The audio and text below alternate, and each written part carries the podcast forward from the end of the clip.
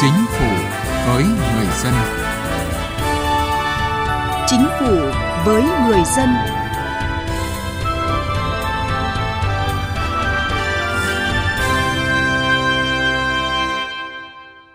Xin kính chào quý vị và các bạn. Thưa quý vị, mới đây chủ trì hội nghị chuyên đề về đẩy mạnh cải cách thủ tục hành chính và hiện đại hóa phương thức chỉ đạo điều hành phục vụ người dân doanh nghiệp.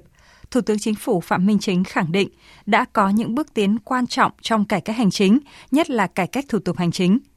Cải cách hành chính là một nguồn lực động lực phát triển. Tuy nhiên, bên cạnh những kết quả đã đạt được, vẫn còn những tồn tại hạn chế cần sớm khắc phục để mau chóng khơi thông, huy động và sử dụng hiệu quả mọi nguồn lực cho phục hồi, phát triển đất nước trong bối cảnh hiện nay. Chương trình Chính phủ với người dân hôm nay phân tích về nội dung này. Mời quý vị và các bạn cùng nghe.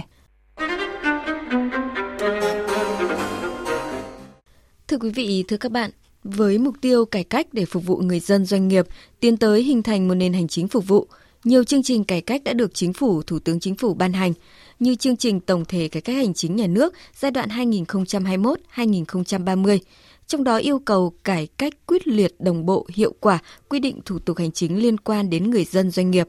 hay chương trình cắt giảm đơn giản hóa các quy định liên quan đến hoạt động kinh doanh giai đoạn 2020-2025 với quan điểm lấy doanh nghiệp, người dân làm trung tâm. Chính phủ cũng yêu cầu đẩy mạnh phân cấp trong giải quyết thủ tục hành chính theo hướng cấp nào sát cơ sở, sát dân nhất thì giao cấp đó giải quyết. Theo đó, từ năm 2021 đến nay, các bộ cơ quan đã cắt giảm đơn giản hóa 1.758 quy định kinh doanh tại 143 văn bản quy phạm pháp luật. Đánh giá về hiệu quả các chương trình cải cách hành chính, Phó giáo sư tiến sĩ Ngô Thành Can, giảng viên cao cấp Học viện Hành chính Quốc gia cho rằng cải cách thủ tục hành chính là khâu đột phá để cải thiện cái nhìn của công dân và tổ chức đối với hoạt động của nhà nước, đấy hoạt động của bộ máy công quyền. À, với tất cả những cái kết quả mà chúng ta đạt được thể hiện thế này, chuyển hướng sang lấy uh, nhân dân làm trung tâm, hướng phục vụ và người dân. Cái thứ hai là hướng vào sự hài lòng của người dân khi mà tiếp xúc khi làm việc với các cơ quan công quyền và một cái nữa là để cải thiện chất lượng của cái công tác này thì cái cắt giảm cái thủ tục hành chính và nó liên quan đơn giản hóa thì hướng đến việc tiết kiệm này đơn giản này gọn nhẹ này để giảm tầng nấc khâu trung gian rút ngắn thời gian giải quyết thủ tục hành chính, chính phủ đã yêu cầu các bộ ngành địa phương đẩy mạnh số hóa và đã đạt được nhiều kết quả tích cực. Chỉ tính riêng 8 tháng của năm 2022, số lượng văn bản điện tử gửi nhận trên trục liên thông văn bản quốc gia là hơn 3,56 triệu văn bản, theo số liệu cung cấp của các bộ ngành địa phương, 98% các đơn vị đã thực hiện gửi nhận văn bản điện tử 4 cấp hành chính. Việc xử lý hồ sơ công việc trên môi trường điện tử cũng được triển khai quyết liệt tại nhiều bộ ngành địa phương. Ông Hồ Quang Bửu, Phó Chủ tịch Ủy ban nhân dân tỉnh Quảng Nam nêu cách làm tại địa phương. Chúng tôi đang đẩy mạnh cái việc này. Một mặt là hướng dẫn người dân, cái thứ hai hướng dẫn doanh nghiệp trực tiếp cầm tay chỉ việc để làm sao đó người dân quen sử dụng trực tuyến dịch vụ công chúng tôi hỗ trợ gọi là cái mạng uh, wifi tới tặng các thôn xóm sử dụng mà với cái mức phí nó giảm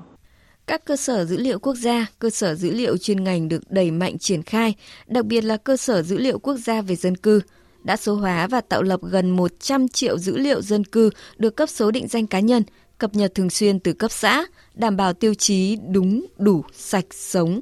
Trung tướng Nguyễn Duy Ngọc, Thứ trưởng Bộ Công an cho biết. Thời gian qua thì chúng ta đã triển khai nhiều cơ sở dữ liệu như đất đai, sức khỏe, y tế, bảo hiểm xã hội, giáo dục, an sinh xã hội.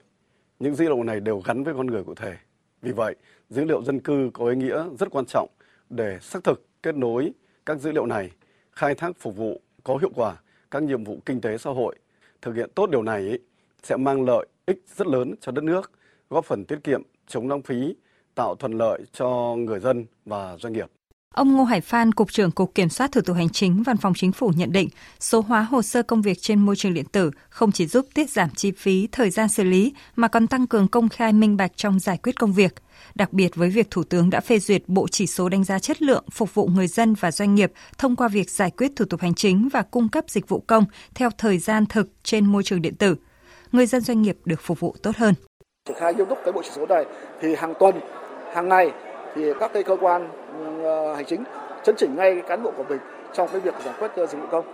Bởi vì qua cái bộ chỉ số này nó tăng trách nhiệm giải trình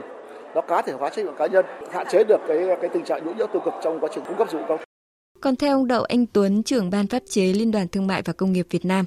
những nỗ lực trong chỉ đạo số hóa dịch vụ công, cắt giảm điều kiện kinh doanh của các bộ ngành địa phương thời gian qua đã góp phần cải thiện mức độ hài lòng của người dân và doanh nghiệp, cải thiện nâng cao chỉ số hiệu quả quản trị và hành chính công cấp tỉnh. Cải cách thủ tục hành chính đã được ghi nhận ở rất nhiều lĩnh vực thì cả nhà đầu tư trong nước, cả nhà đầu tư nước ngoài đều cảm nhận được rằng là các thủ tục hành chính với các cơ quan chính quyền đang thuận lợi hơn, đang thân thiện hơn. Với sự thống nhất trong chỉ đạo điều hành của chính phủ, Thủ tướng Chính phủ cùng sự phối hợp chặt chẽ của các bộ ngành địa phương đã giúp các nhiệm vụ cải cách thủ tục hành chính được triển khai một cách đồng bộ, hiệu quả, phục vụ người dân doanh nghiệp theo đúng tinh thần hành chính phục vụ.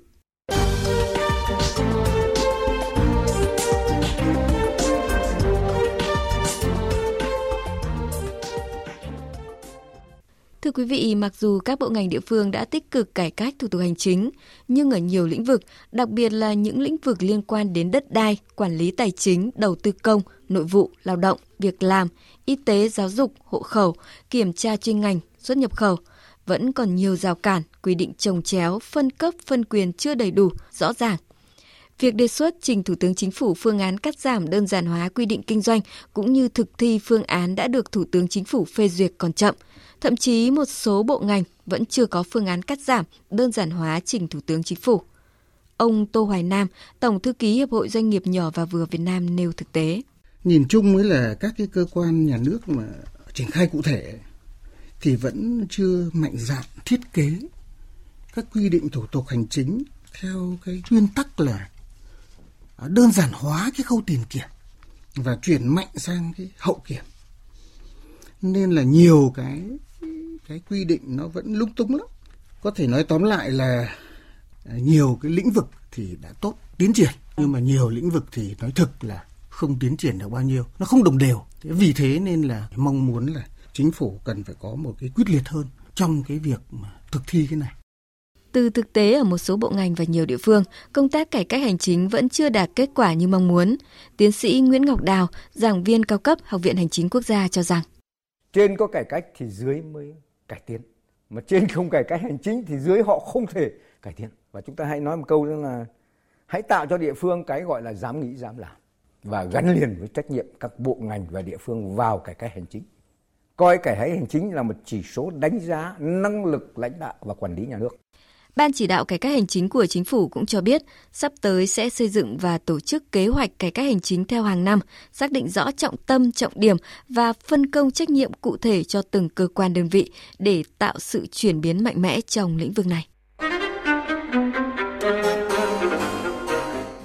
Thưa quý vị, mới đây chủ trì hội nghị chuyên đề về đẩy mạnh cải cách thủ tục hành chính và hiện đại hóa phương thức chỉ đạo điều hành phục vụ người dân doanh nghiệp, Thủ tướng Phạm Minh Chính nhấn mạnh những kết quả cải cách hành chính thời gian qua mới chỉ là bước đầu, vẫn còn nhiều việc phải làm, đòi hỏi phải có quyết tâm cao, nỗ lực lớn, hành động quyết liệt, hiệu quả. Trong đó nêu rõ cần có tư duy đột phá tầm nhìn chiến lược, đặc biệt phải luôn xác định trụ cột động lực của cải cách thủ tục hành chính và hiện đại hóa phương thức chỉ đạo điều hành thời gian tới là chuyển đổi số cần phải có cái tư duy, rồi cách tiếp cận mạnh mẽ, quyết liệt hơn nữa trong cái cải cách thủ tục hành chính đối với doanh nghiệp và người dân ở các cấp lãnh đạo. Và đặc biệt là các cái cấp mà trực tiếp với người dân và doanh nghiệp. Là phát huy cái tinh thần chủ động, tính sáng tạo, cương quyết loại bỏ cái lợi ích cục bộ, lợi ích nhóm, lợi ích cá nhân, rồi huy động mọi cái nguồn lực để chúng ta làm với một cái ờ, quan điểm chỉ đạo xuyên suốt là lấy người dân doanh nghiệp là trung tâm, chủ thể là mục tiêu, là động lực, và lấy sự hài lòng của người dân để đánh giá cái hiệu quả thực hiện. Phải bám sát thực tiễn và xuất phát từ thực tiễn, rồi lấy thực tiễn làm thước đo, tôn trọng cái thực tiễn khách quan. Hiện đại hóa cái công tác chỉ đạo điều hành và không có cứng nhắc, rồi đẩy mạnh phân cấp, phân quyền để giảm cái tầng nấc khâu trung gian, đơn giản hóa quy trình thủ tục hành chính nội bộ để chúng ta có cái lãnh đạo chỉ đạo điều hành cho nó phù hợp và cho nó có hiệu quả. Thủ tướng cũng yêu cầu thực hiện nghiêm kỷ luật kỷ cương hành chính, cá thể hóa trách nhiệm, đề cao vai trò người đứng đầu. Càng áp lực thì càng phải nỗ lực, chuyển từ trạng thái bị động sang chủ động, xây dựng môi trường thân thiện với người dân doanh nghiệp khi thực hiện thủ tục hành chính nói riêng và cải thiện quan hệ giữa các cơ quan hành chính nhà nước với người dân doanh nghiệp nói chung đẩy mạnh xây dựng các hệ thống thông tin sử dụng tài nguyên thông tin, dữ liệu thiết thực hiệu quả, đồng thời yêu cầu các bộ ngành địa phương ra soát đề xuất phương án cắt giảm, đơn giản hóa quy định liên quan đến hoạt động kinh doanh, trình Thủ tướng Chính phủ xem xét phê duyệt trước ngày 30 tháng 9 năm nay. Đề nghị là 30 tháng 9 này các bộ, các ngành, địa phương ra soát đề xuất các phương án cắt giảm đơn giản hóa quy định liên quan đến hoạt động kinh doanh. Trong cái quá trình làm đấy thì phải ờ, thực hiện cái việc tham vấn lấy ý kiến của doanh nghiệp, người dân, những cái quy định vướng mắc, những cái khó khăn rồi tổ chức thực thi ngay các cái phương án cắt giảm đơn giản hóa các cái quy định về kinh doanh đã được phê duyệt và phương án phân cấp trong cái giải quyết thủ tục hành chính tại cái quyết định 1015 đấy ngày 30 tháng 8 năm 2022 mới ban hành đấy. Đồng thời tập trung rà soát đơn giản hóa 59 cái thủ tục hành chính, nhóm thủ tục hành chính nội bộ giữa các cơ quan hành chính nhà nước. Rồi hợp nhất cái cổng dịch vụ công với hệ thống thông tin một cửa một cách nó hợp lý, có hiệu quả và thông suốt. Bên cạnh đó, Thủ tướng yêu cầu hoàn thiện nâng cao chất lượng cung cấp dịch vụ công trực tuyến, bảo đảm thân thiện với người dùng, phấn đấu nâng cao mức độ hài lòng của người dân đối với sự phục vụ của chính quyền các cấp trong thực hiện thủ tục hành chính. Trong đó đến năm 2023 đạt trên 80%, năm 2025 đạt trên 90% mức độ hài lòng. Đến cuối năm 2023, tỷ lệ người dân sử dụng dịch vụ công trực tuyến phải đạt 50%. Đến cuối năm nay, yêu cầu 100% thủ tục hồ sơ tiếp nhận phải được xử lý cập nhật trạng thái trên hệ thống thông tin giải quyết thủ tục hành chính cấp bộ, tỉnh và đồng bộ 100% trạng thái hồ sơ lên cổng dịch vụ công quốc gia. Thưa quý vị, thưa các bạn, đến đây thời lượng dành cho chương trình Chính phủ với người dân cũng đã hết. Chương trình hôm nay do biên tập viên Thu Thảo biên soạn. Cảm ơn quý vị và các bạn đã chú ý lắng nghe. Nếu quý vị là người được trợ giúp pháp lý sau, người thuộc hộ nghèo, người có công với cách mạng, trẻ em, người dân tộc thiểu số, cư trú ở vùng có điều kiện kinh tế xã hội đặc biệt khó khăn. Người bị buộc tội từ đủ 16 tuổi đến dưới 18 tuổi, người bị buộc tội thuộc hộ cận nghèo. Cha đẻ, mẹ đẻ, vợ, chồng, con của liệt sĩ và người có công nuôi dưỡng khi liệt sĩ còn nhỏ có khó khăn về tài chính. Người nhiễm chất độc da cam, người từ đủ 16 tuổi đến dưới 18 tuổi là bị hại trong vụ án hình sự có khó khăn về tài chính người cao tuổi, người khuyết tật, người nhiễm HIV có khó khăn về tài chính. Nạn nhân trong vụ việc bạo lực gia đình, nạn nhân của hành vi mua bán người có khó khăn về tài chính. Khi gặp vướng mắc về pháp luật, cần được giúp đỡ thì quý vị có quyền được được tư vấn pháp luật giúp đỡ tham gia tố tụng, đại diện ngoài tố tụng mà không phải trả tiền, lợi ích vật chất hoặc lợi ích khác theo quy định của pháp luật. Tự mình hoặc thông qua người thân thích, cơ quan, người có thẩm quyền tiến hành tố tụng hoặc cơ quan, tổ chức cá nhân khác yêu cầu trợ giúp pháp lý. Được thông tin về quyền được trợ giúp pháp lý, trình tự thủ tục trợ giúp pháp lý khi đến tổ chức thực hiện trợ giúp pháp lý và các cơ quan nhà nước có liên quan. Yêu cầu giữ bí mật về nội dung vụ việc trợ giúp pháp lý. Lựa chọn một tổ chức thực hiện trợ giúp pháp lý và người thực hiện trợ giúp pháp lý tại địa phương trong danh sách được công bố. Yêu cầu thay đổi người thực hiện trợ giúp pháp lý khi người đó thuộc một trong các trường hợp quy định của pháp luật thay đổi, rút yêu cầu trợ giúp pháp lý, được bồi thường thiệt hại theo quy định của pháp luật, khiếu nại, tố cáo về trợ giúp pháp lý theo quy định của luật trợ giúp pháp lý và quy định khác của pháp luật có liên quan. Khi quý vị gặp vướng mắc về pháp luật trừ lĩnh vực kinh doanh thương mại, hãy đến Trung tâm trợ giúp pháp lý nhà nước nơi cư trú tại 63 tỉnh thành phố trên cả nước để được giúp đỡ miễn phí. Hoặc hãy gọi về Cục Trợ giúp pháp lý Bộ Tư pháp theo số điện thoại 024 62 73 9641 để được hướng dẫn cụ thể.